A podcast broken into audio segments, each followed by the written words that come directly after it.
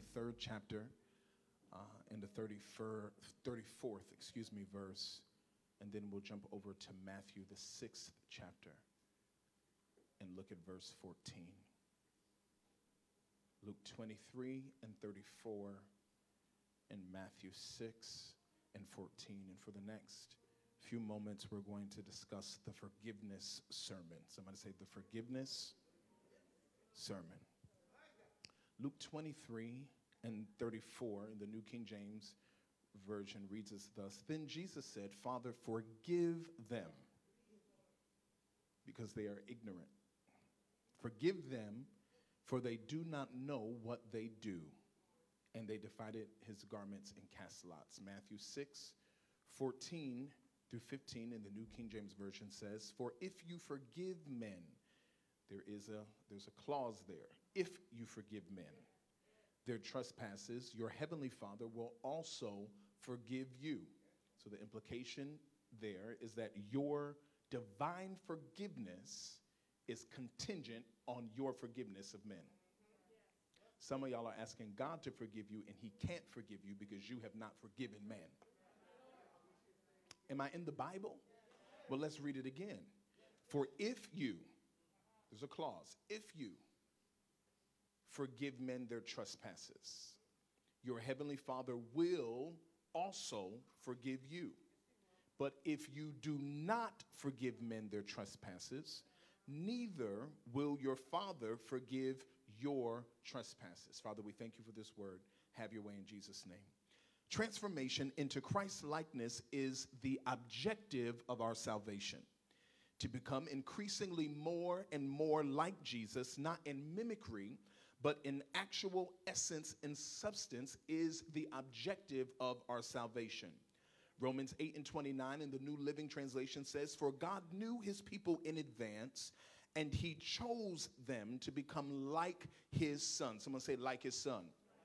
So that his son would be the firstborn among many brethren or brothers and sisters. That means that your mind, your emotions, your spirit, your will, your affections, your pursuits, and everything that makes you you has to come to the place of ultimately mirroring exactly what is in Jesus Christ. This is the purpose of your prayer, your worship, your service, and everything that you do in your life. Somebody say, to be like Jesus, to be like Him. We struggle, beloved, when we lose sight of that process and the opportunities that are afforded us for transformation. You have to reconcile yourself in this space of time that we are in to the very fact that every experience in your life is being used by the sovereign God to facilitate the process of that change and that transformation in your life. Somebody say, every experience. That means the good experiences. It means the bad experiences. It means the ones that you volunteered for. And it means the ones that you were volunteering to run from. Somebody say, everything is working together for my good. So you have to permit the sovereign God to facilitate these processes in your life without grief. The nature of God is the consummation of uprightness, moral perfection, truth, and love. Somebody say the nature of God. That means that he is the totality of morality. He is the totality of truth. He is the apex and the totality of love. Somebody say, the nature of God is all of this. This means in everything that God thinks Everything that God says, every action, every decision, every movement of God is weighed against the ubiquitousness of his persona and character. And the conclusion is that in all things, God is good. Somebody open your mouth and shout, God is good. That means that if God is good, it means that all of his dealings are good. Uh, the absolute, the apex, the highest measurements of purity and virtue are exerted in everything he does. Somebody say everything. This understanding, Elder Warren, creates a rigid dichotomy in what we think we know about God and our human experience. Because our human experience is replete with challenging circumstances and situations that cause us a lot of pain and grief. We look around the world and we see sickness and death and pain and suffering. We see murders and corruption and we see poverty. And it becomes mind boggling and difficult for us to observe all of this and still conclude that God is good. Somebody shout, God is good. And when we look upon all of the, the maladies and the things that are going on in the world, we have to understand, and this is going to take a mature mind. Somebody say, I'm a mature believer. It, it, we, we have to put on a mature mind and we have to think with the mind of Christ because we have to still resolve that in everything we see in the world, that God's highest levels of moral uprightness are exerted even in his dealings with creation as he overlooks in sees everything that is going on in the world. Somebody say amen.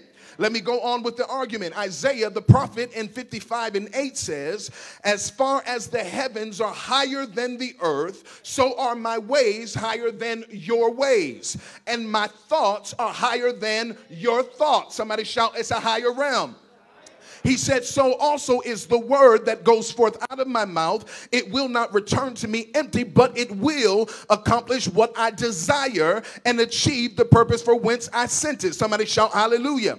So, in this scripture, he's making us privy to a supernal construct that the heavens and the earth are built upon, that the sovereign God has a realm of thought, he has a realm of contemplation, he has a realm of conceptualizing that operates outside of the scope of man. Somebody shout hallelujah.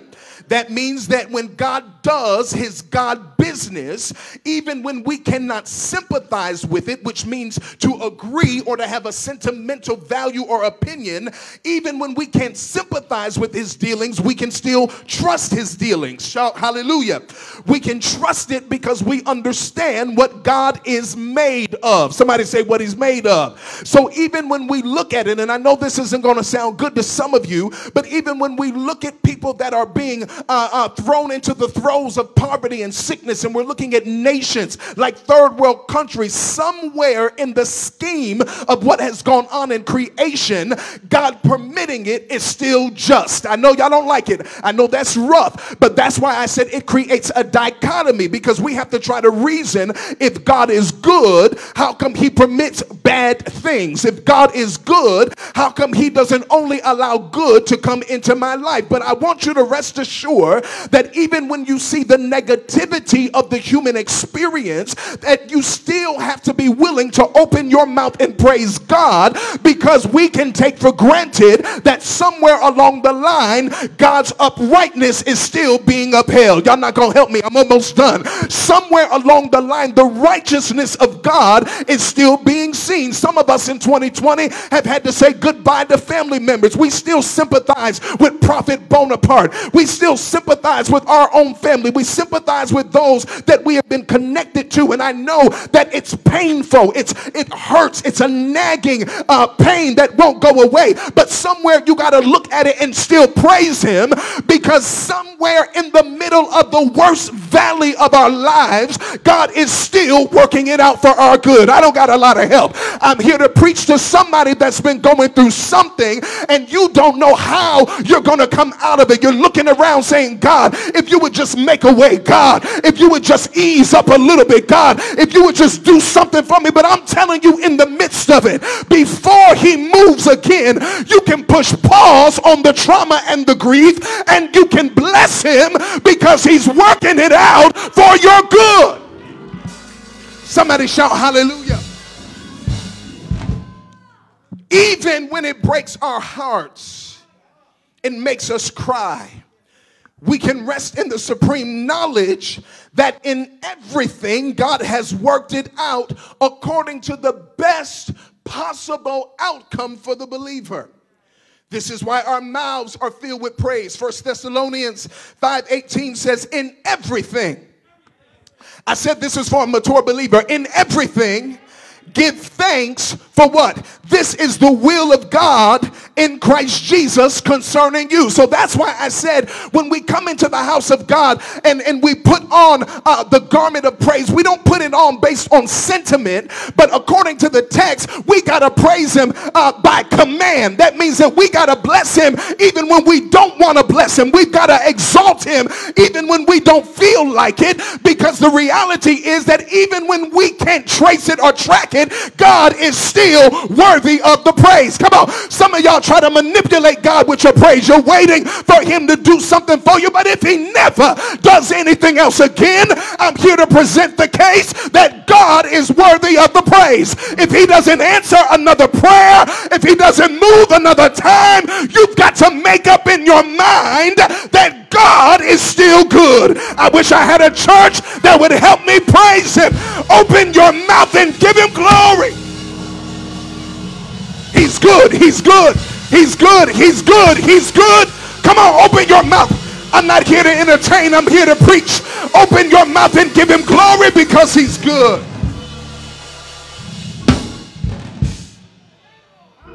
Everything, take your seats that God does in our lives has to fit within the scriptural precedent of Philippians 1 and 6. Here the apostle says, I am certain. Somebody say certain. That means I'm fully persuaded beyond negotiation. I am certain that God who began a good work, y'all not gonna help me preach this afternoon. I said, God who has begun a good work, y'all not gonna help me read the Bible, is faithful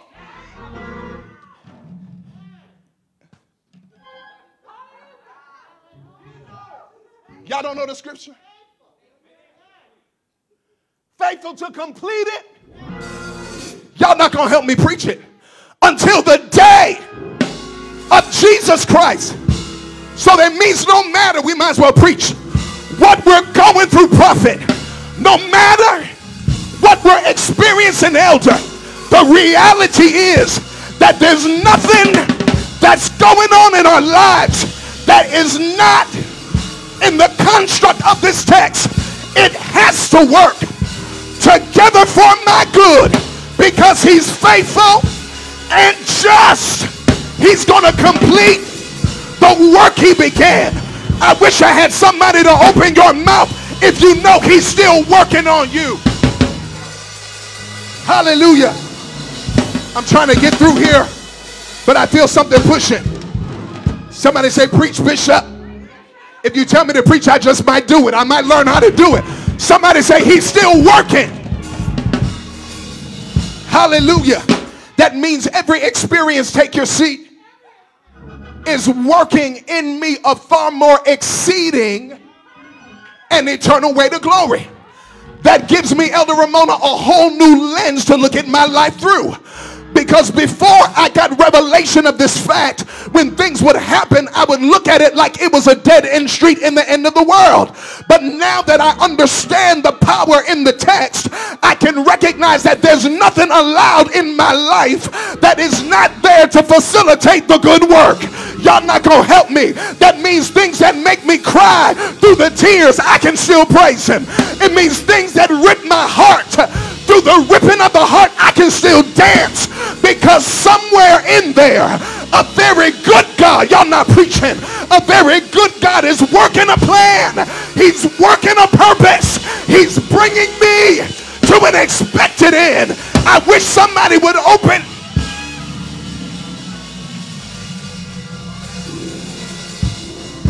Take your seat. Let's deal with the text. Somebody said, Why are you doing all that yelling? I don't know. Because I got victory. And I'm excited about victory. No weapon formed against me will prosper. And every tongue that rises against you in judgment, you shall condemn. That means I got to take the clothes of offense off. Y'all not ready to get free. I gotta take off feeling crazy because you rejected me. I gotta take off my complex because you excluded me. Because if you didn't invite me, it's not in the plan. If you didn't call me, it's not in the purpose. I'ma stop weeping over mere mortals because the sovereign God is pushing me into the purpose, pushing me into the call, pushing me into the destiny. Who am I preaching to? You thought it was over. Baby, you better dust yourself off. You better breathe again. You better live again. You better believe again. Come on, open your mouth and praise him. Open, open, open. Gonna let you go. Let's deal with the text. Take your seats. Jesus, in the exegetical text, mokotaya. Lemando riashete. Hitelema. Ah. I said, deliverance is happening. You didn't have to roll on the floor for this one. You just had to change your mind. Huh? You didn't have to cough in a napkin for this one. You just had to change your belief.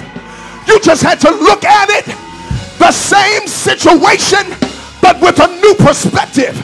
The only way God would permit this trial, the only way God would permit this test, the only way God would allow this to encroach the spheres of my life, He's got to be working. He's got to be doing it under the layers of your trial, under the layers of your storm. There's a great glory. There's a great move. There's a great manifestation. I need a believer that can praise him in advance.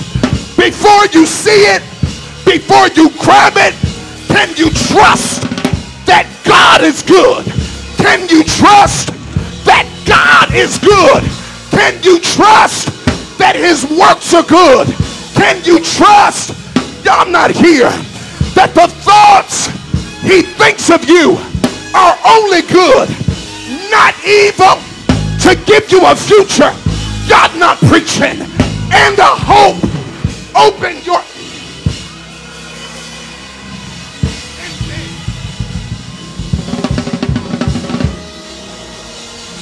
I feel like preaching. Take your seats.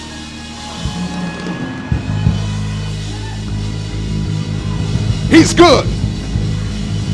Only good. He's good all the time. I need y'all to open your mouth and shout, God is good all the time. And all the time. God is good. When I'm suffering, when I'm tired, when I'm lonely, when I'm in despair, when I'm battling, y'all not to be truthful. The temptation of the flesh, when I'm battling, the temptation of the mind, when I'm fighting, y'all not to help me preach. Through a storm, he's still working it out according to the plan. He's still good. When I'm going through, he's still good. When I'm bleeding, he's still good. When I'm low, y'all help me preach. When my wife is acting up, when the children won't obey, he's still, y'all help me preach. He's a good God and we can trust God.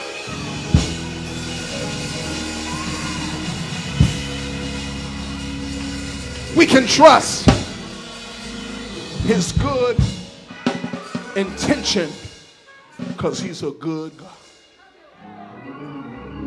Let's deal with this. Jesus, take your seats in the text. Come on, take your seats. Let me get through. Had just been crucified at the place of the skull. We have to take note of the fact that he could have been crucified anywhere. But he laid down his life and levied the greatest defeat of the enemy in a place called the skull. Let me present to you, beloved, that your greatest victory to be obtained is in the realm of what you believe. Somebody just got free. Somebody just got delivered. I'm telling you, somebody, it just clicked the light.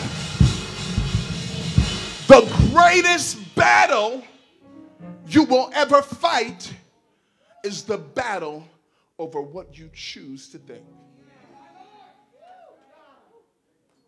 When you can gain victory in the realm of the mind, everything in your life has to follow. So Jesus was crucified in the place of the skull called Golgotha. He had just gone through a grueling ordeal in the courts. Can I talk about the text for a minute with Herod and Pontius Pilate? Now imagine being in the stead of Jesus, in the place of Jesus, and your case being tried by the federal court, the appellate court, and the Supreme Court all in the same day. They had deceptively implanted people to bear false witness against Jesus in an attempt to incarcerate him. Now, watch this. Look at how much your enemy will try to destroy you. This is how you can recognize the caliber of your trial. Somebody say amen. Because there are some things that God is going to permit, but sometimes what we're going through is just the work of the devil. And when it's the work of the devil, Elder Debbie, there's a way that we got to navigate. The weapons of our warfare are not carnal. Y'all not talking back to me. That's why sometimes, even in dealing with and embracing the goodness of our God, sometimes we got to recognize the evilness and the badness of the enemy. Come on, somebody say amen. Uh, the enemy, watch this, will take people and incite people against you using false evidence. Huh? Sometimes the accuser of the y'all going y'all gonna have to help me. Sometimes the accuser of the brethren is so far removed from your real life that the only reference point is something that happened a decade ago. Y'all not gonna help me be free, huh? Sometimes the rumor about you is true in a season, but it's not true now. You better stop owning up to stuff that God already delivered you out of. Now your reference point is wrong. That may have been true then, but you're living in a bastard moment because he whom the son sets free, I wish I had free people in here, is free indeed. That means that I have legal papers that show that I am no longer convicted of that offense. So the devil is a lie. Take your rumor, take your lie, take your intel, and go to hell with it because it is no longer held up in the court of heaven. The devil will incite people by planting evidence that looks like it can be substantiated. But what the devil didn't account for was his trial pushing you into a grave. Wait a minute, I got to talk it out for a minute. What he didn't account for was that when he buried you, that Romans 6 was going to kick into gear. Because the Bible says, if I'm buried with him through baptism into death, so shall I also be in the likeness of his resurrection.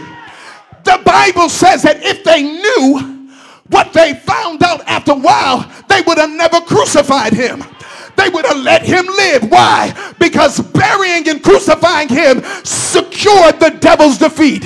Who am I preaching to? The devil launched a plan against you and it buried you, but he didn't know that while you were in the grave, that resurrection power was going to look for you and call you by name and elevate you to a place of full power.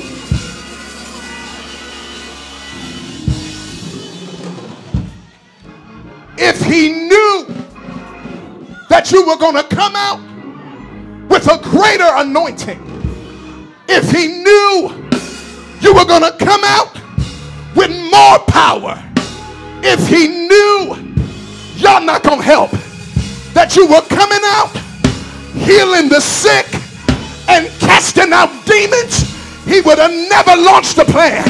But because of his ignorance, of the good thing that the good God, y'all not helping, was working in your life. Though he slay you, yet will he trust. Yet will you trust him because of the plan that's working on your behalf. Open your mouth and give him a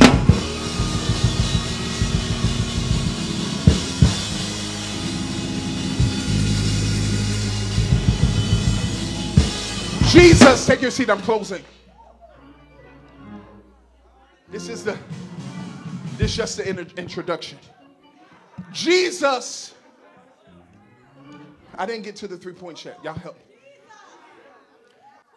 Jesus was confronted with the fickle nature of humanity because those who were surrounding him during the court proceeding screaming, Crucify him, crucify him just 24 hours earlier, had a super mega conference where Jesus was the keynote speaker. Uh huh. They just shut down everybody's prayer line, they shut down everybody's church service, and all of the same people were lined up in the street and they got the palm branches and they said, Let's prepare the path. Let's make a way for the Lord to come. Hosanna, Hosanna in the highest. Blessed is he who comes in the name of the Lord. Y'all not gonna help me, but you gotta realize that there comes a time in the process of God working this good thing that the same people who once rehearsed prophecies about you will be the same people with a murderous plot against you.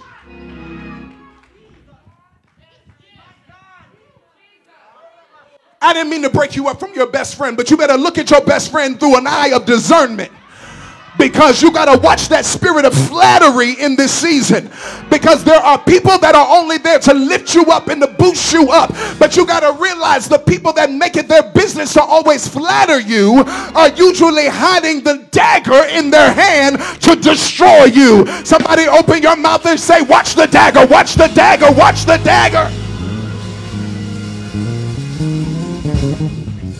the text, I got to wind down. I got to give you the three points. This is still about forgiveness. In the text, the nature of God is put on display. And it transcends the human desire for vindication and exoneration. So, this is why I have to tell you, beloved, you cannot do what you do for the accolades of man. Come on, y'all got to help me. You got to help me. You can't do what you do for the accolades of man because if you're trying to do it to be seen or to get somebody to pat you on the back, it's like being addicted to drugs. You'll do anything for the fix. And the bigger the void, the bigger the need. And the bigger the need, the bigger the expenditure. So, how far are you willing to go to get the accolades just to get the pat on the back? Some of y'all, I'm not gonna go down that street. Because sometimes a pat on the back ain't even just a pat on the back, sometimes it's a back rub.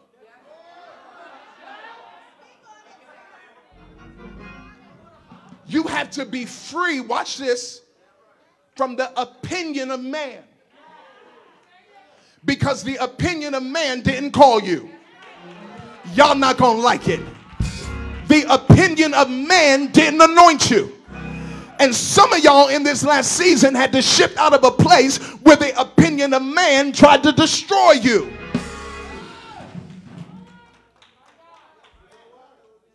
Jesus got free from the need of vindication or exoneration of man. The scripture says because he knew what was in man. See, that's why the Bible says, know those who labor amongst you. See, why, watch this. My wife and I, we were talking about it. I said, oh I got a deliverance. I said, I got delivered. She said, Where'd you get delivered from this time? you know, we got a list in our house. We keep our deliverance list. So when we see people slipping, we be like, uh uh uh uh, that's number three. You said you was free. That's number three. I said, I got delivered. I said, Autumn, I realize we're not going to like everybody. No, because I thought you were supposed to. I said, we're not going to agree with everybody. And everybody's not going to agree with us. I said, but the deliverance is can we let the love of God permeate us enough? Y'all not gonna see, I, this is my growth. Can we let the love of God permeate through us enough to love the people that we don't agree with? Because our pathology, well, I'll talk about my, my pathology is that once we are divided, we divided. You never existed. I can see you walk across the street. I won't even, I, I, what's your name again? Brother Thesman, that had been my pathology. But then I realized that if the objective of my salvation is transformation into Christ's likeness, and that the reality of the manifestation of glory is not the cloud, but it's Christ in me, the hope of glory, then it means that I'm stopping the process of glorification by refusing to become like Jesus. See, glory doesn't happen until we have a corporate opinion of glory, and we don't get the corporate opinion until we have the individual experience. We can't be of the same mind about glory until we have an individual experience of glory. And we don't get to individually experience glory until we're transformed into the likeness and image of the glory. That means in the process, of glorification, elder, it means that now I have to think more like Jesus. And it means it's not enough for it to just be a thought process, but now it has to translate into a belief system. So my thoughts have to become beliefs. Huh? And then the beliefs have to be translated into action and modalities. So I think, I believe, and then I become. Jesus is sitting here on the cross looking at the faces of the people who falsely accused him. And the only thing he said was, Father, forgive them, for they know not what they do. Somebody say, Be like Jesus. Here's point number one I'm done. you have to pray in earnest that God forgive them, whoever them is because the reality is, point number one, them were necessary to get you to the cross so that God could bring you to the resurrection. Watch this. I'm giving you lens. This is a sermon on forgiveness. Things are going to happen in our lives that will be perpetrated against us by people who should know better and should know enough to love us. But part of having the heart of God and loving people like God, it means you accept them for where they are and you don't force them to change into what you think they should be. I just lost half the congregation. We deal with people, I don't want to call it that, but with the contraption of control to shape them into our image of what they should be. So when they're not what we have envisioned for them, then we get frustrated and don't want to deal with them because they're not living up to our expectation. That's reasoning like a mere mortal. But when you put on the mind of Christ, you look at people where they are, and even if they are the reason why you're dying on the cross, the heart of Christ says, But forgive them because they did it with the lack of revelation. So that means in order to think like God and to love like God, you have to have space for people who can't see.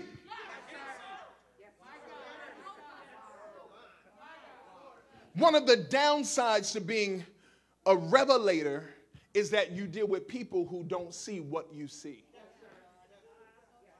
And you can't be frustrated because they can't see it. You got to love them where they are.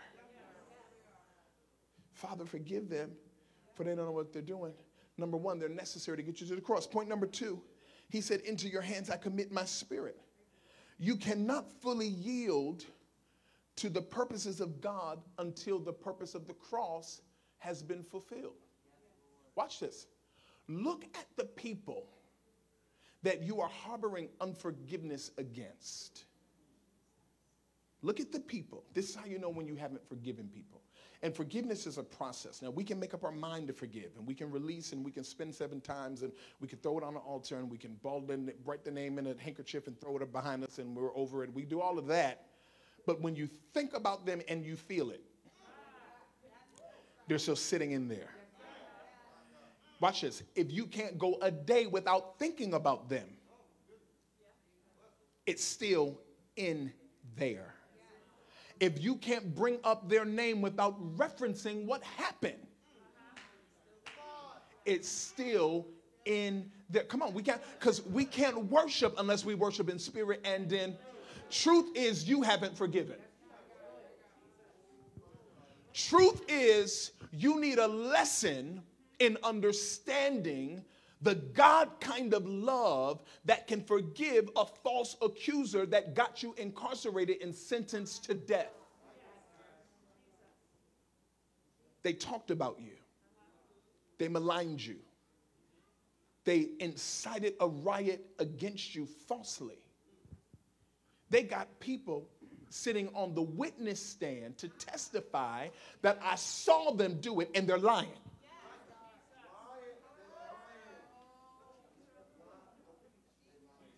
But the God heart says, but forgive them. They're doing what they're doing with limited resources. Am I changing your perspective? Here's the lens.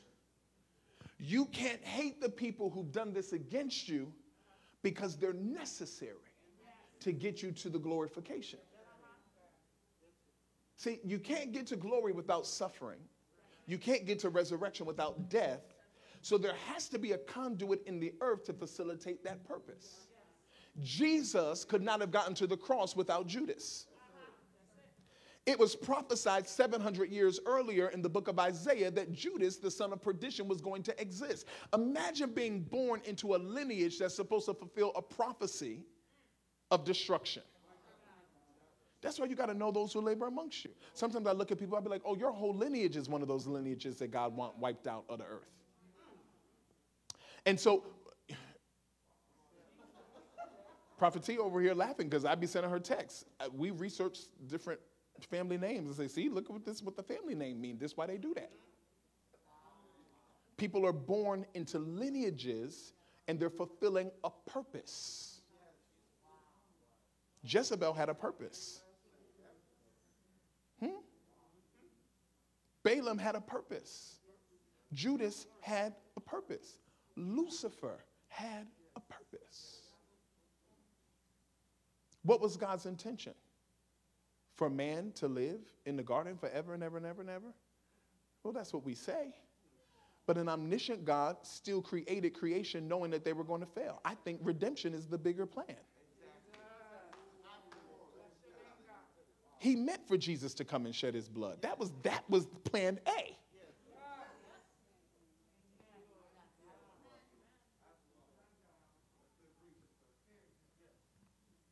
Into your hands I commit my spirit. You cannot fully yield until the cross has been fulfilled. Point three, you got to forgive them because it's required for your glorification. You cannot manifest like God. Now, we're talking to mature sons and daughters that creation is groaning for, waiting for your manifestation. You cannot manifest like God until you can forgive and love like God. Somebody say, forgive, and love like God. I'm done. Play something soft. I have more. I was going to go a little further, but I'm, I'm done. Here's a step to dealing with unforgiveness. Number one, you have to accept the fact that the past could not have been any different than it was. Some of us harbor unforgiveness because we are still romanticizing the idea and the fantasy that it could have been different. You have to have a hard conversation with yourself to accept and embrace that everything that has happened has happened.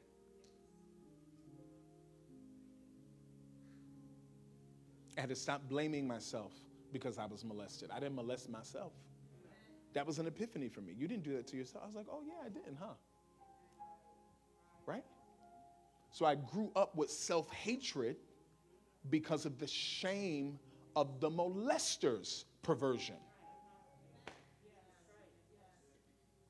I grew up with identity crises because the formative years of my identity were skewed and marred by a pedophile.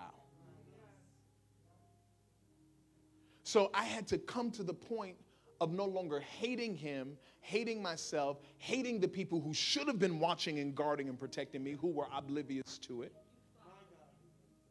I had to accept, and this is not, I'm not saying that, I'm not saying forgiveness is easy. I'm not saying it's easy. But I had to accept, prophet, that it could not have been any different because it wasn't any different. So when I looked at it through the lens of it happened, I could begin the work in my soul of releasing those that I held responsible. See, it wasn't just the molester, it wasn't just my mom because she was always working, but I was angry at the father who was never in the house with me. See, because if you were there, y'all not gonna help me. So the layers of healing didn't start being worked on or happening until I had to embrace it. Number one, so you got to get over the fantasy. It happened.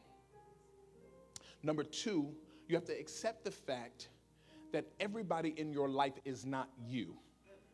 Because most of us suffer at the hands of people that we loved and trusted, but somewhere in, the, in our minds, we were hoping that they would love and trust the way that we love and trust. So you got to divorce the fantasy of thinking everybody's like you. Because those who perpetrated this against you, they didn't love you like that because you would not have done that to them. So sometimes the anger attached to the unforgiveness is because I would have never done you like that. Third point, you have to realize, watch this, because I know the Bible says, Vengeance is mine, saith the Lord, I will repay. But you have to be able to release the fact that perhaps you won't be vindicated. See, another reason why we hold on to unforgiveness is, is we're waiting for them to get got.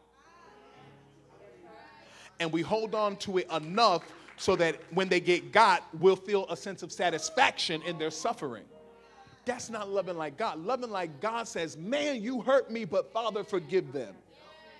Wow, you wounded me. It's going to take me time to get over this, but Father, forgive them. You are not ready for glory until you can pray for your murderer.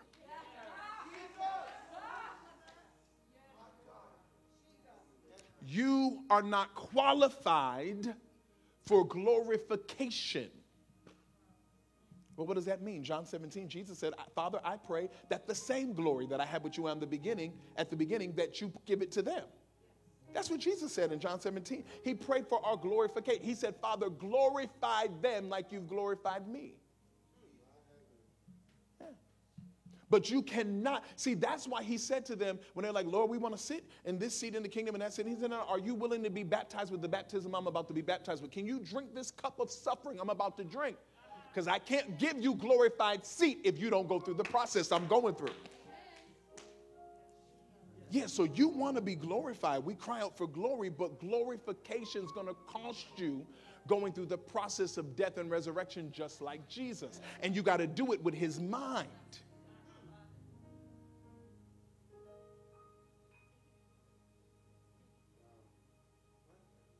See, I'm a fighter.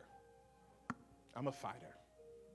And I've had to tone down my fighting spirit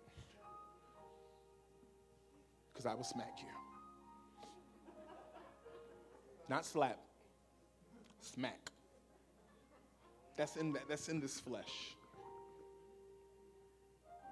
So there's a part of me when people do me wrong, because I think I'm a good guy. That's just my opinion. You don't have to agree or, or whatever. I in, internally I think I'm a good person. When I enter into a situation, I look for what's best for other people. I try to make everybody feel comfortable and special. I try to make everybody feel loved. That's just that's just me. If people need something, I'm there. I, at one time, I had to stop answering my messages because I think people thought I was an ATM. Can I tell you? So when I do the little video like I did because you guys blessed us with, for Christmas, and I made that little live. Do you know how many inbox messages I got asking for money after that? Oh yeah. Not not from church people, not from our people. People see posts and videos like that and think that it's their ATM pin code. And you know what my heart is? Let me find a way to help them. Yeah. Right? That's my heart. So I think that I'm a good person. So some of my unforgiveness has been tied to the fact that people have done things against me and I've only been good to them. I could understand it if they had a history of bad dealings with me, but they don't. I've only cared about them, I've only loved them, I've only stepped out on a limb to protect them and cover them and shield them. Yeah. So, like Jesus standing crucified on a cross with accusers looking at you falsely, and they have a whole riot of people that they got to believe their narrative. You have to decide am I going to stay stuck in the unforgiveness that's going to make the Father not forgive me, or am I ready for glorification? Am I ready to become His image that He sees from me? Everybody stand. We got to forgive. Recap get over the fantasy that it could have been any other way. It happened. Don't be disappointed because they're not you. Because people are going to do things to you that you would never do to them, but you have to accept the fact that they did it in their own ignorance. They did it with limited knowledge, limited resource. And even if they meant to wound you, they were still stuck because they didn't understand the principle that says you're going to reap what you sow. You don't even know that trying to bury me is digging your own grave. That's why Jesus said very simply, you do good to those who despitefully use you. Do good. He said, and in doing good, you heap hot coals of fire on their head. Fire of judgment. See, I don't have to take your judgment in my hand. I just have to love you. I just have to love you. And I'm not sitting there waiting for your judgment to come. See, when you really start dealing, I'm done. When you really start dealing in realms of governance, you realize that even when it's within the scope of your power to call for judgment, you ask for mercy. That's the heart of God. I'll show you. I was going to show you in 1 Corinthians 5 where the apostle called judgment. See, there's a difference between unforgiveness and then protecting the church. In 1 Corinthians 5, when the apostle had to deal with the level of sexual immorality that had invaded the Corinthian church, he told them, he said, when you get together with my spirit, realize I have already judged him. And when y'all gather, I want you to turn him over to Satan for the destruction of his body so that his spirit and soul may be saved in the day of Christ. See, that's not unforgiveness. Listen, listen, listen. That's not unforgiveness. That's God putting an end to a sickness and a cancer that was there to invade the body. See, people think they can cause a disruption to the process of the kingdom, and it's as simple as saying, God, forgive me. No, you may have an eternal mark on you. That doesn't mean I didn't forgive you. It just means that that mark determines the apex of anything you will do after that mark is put on you. Yes, some, of pe- some people will be disqualified from fulfilling purpose because they have a mark.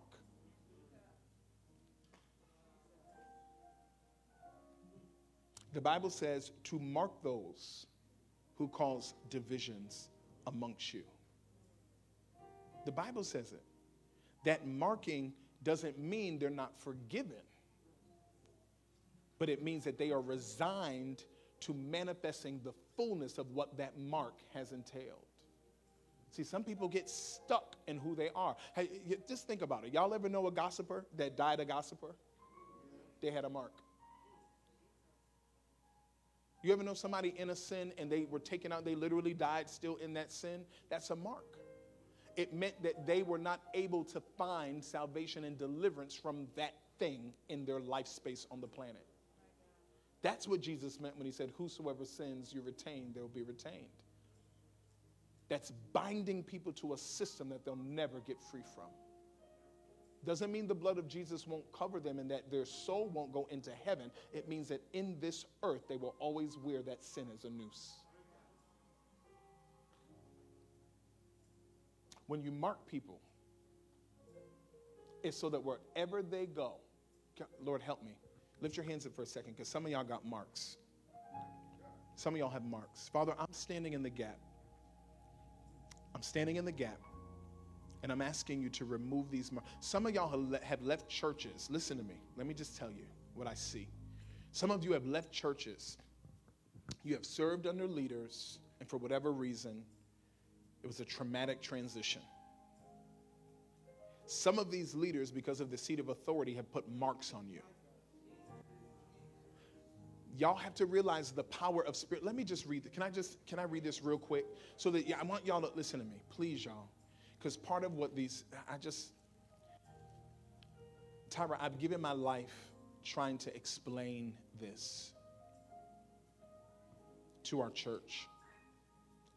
Can y'all sit down for just one quick second? I promise I won't, I won't. The sermon is over. Keep playing. Don't stop.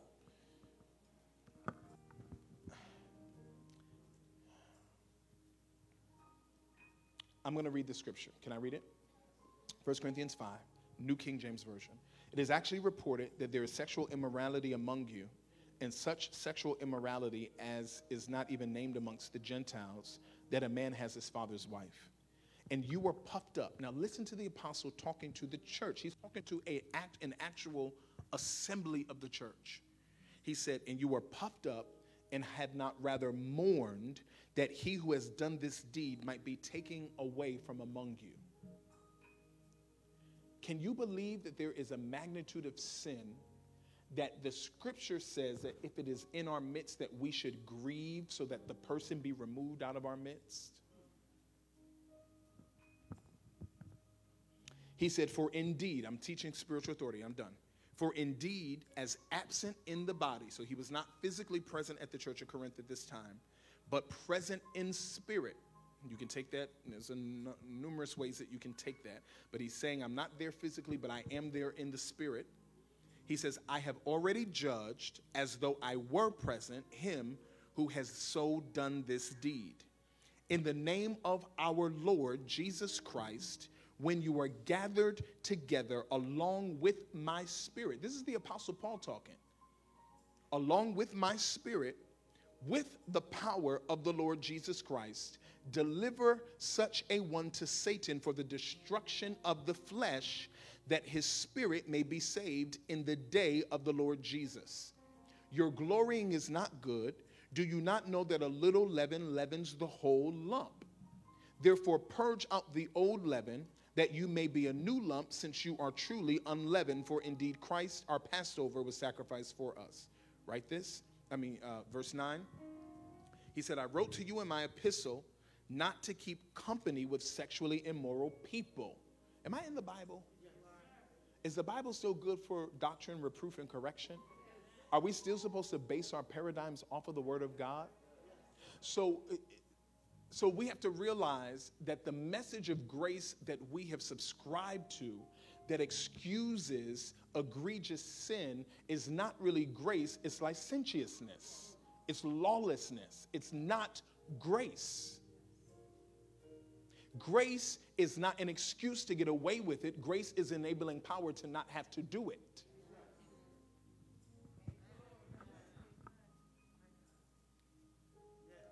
He said, I told you not to even eat with sexually immoral people. Yet I certainly did not mean with the sexually immoral people of this world, or with the covetous, or the extortioners, or the idolaters, since then you would need to go out of the world. But now I have written to you not to keep company with anyone named a brother who is sexually immoral, or covetous, or an idolater, or a, or a reviler. A reviler is somebody who's rebellious and comes against authority. He says, don't even keep company with revilers or a drunkard. Now, he says, not the people in the world, I'm talking about the people who are in the church. or an extortioner. These are people that's ripping off the government, lying on their taxes. It says, verse 11, not even to eat with such a person. For what have I to do with judging those who were also on the outside? Only God can judge me. Well, not according to this text. The apostles judging. With eternal ramifications. Am I, eh, did I read the Bible? All right, I'll, I'll just stop. I didn't say anything. Paul said all of that. I didn't say that. I didn't. So, spiritual authority, beloved, it's not this thing where you have your pastor pastoring you by permission. That's not spiritual authority. Spiritual authority says that Paul had a position before the throne of God that he could negotiate by the strength and power of his office and mantle for God to permit death to take somebody out of this planet to save their soul eternally. That's spiritual authority. That's why you got to know those who labor amongst you. Am I trying to puff myself up? Absolutely not. I get nothing out of you thinking anything of me. I get nothing from that. I don't. Because people will worship you today and then kill you the next day. I mean, so you don't go home and eat more chicken because they, they think more of you. And you definitely don't go home and eat more because they think less of you. You eat the same amount. Now you can stand. Here's the sobriety we got to forgive.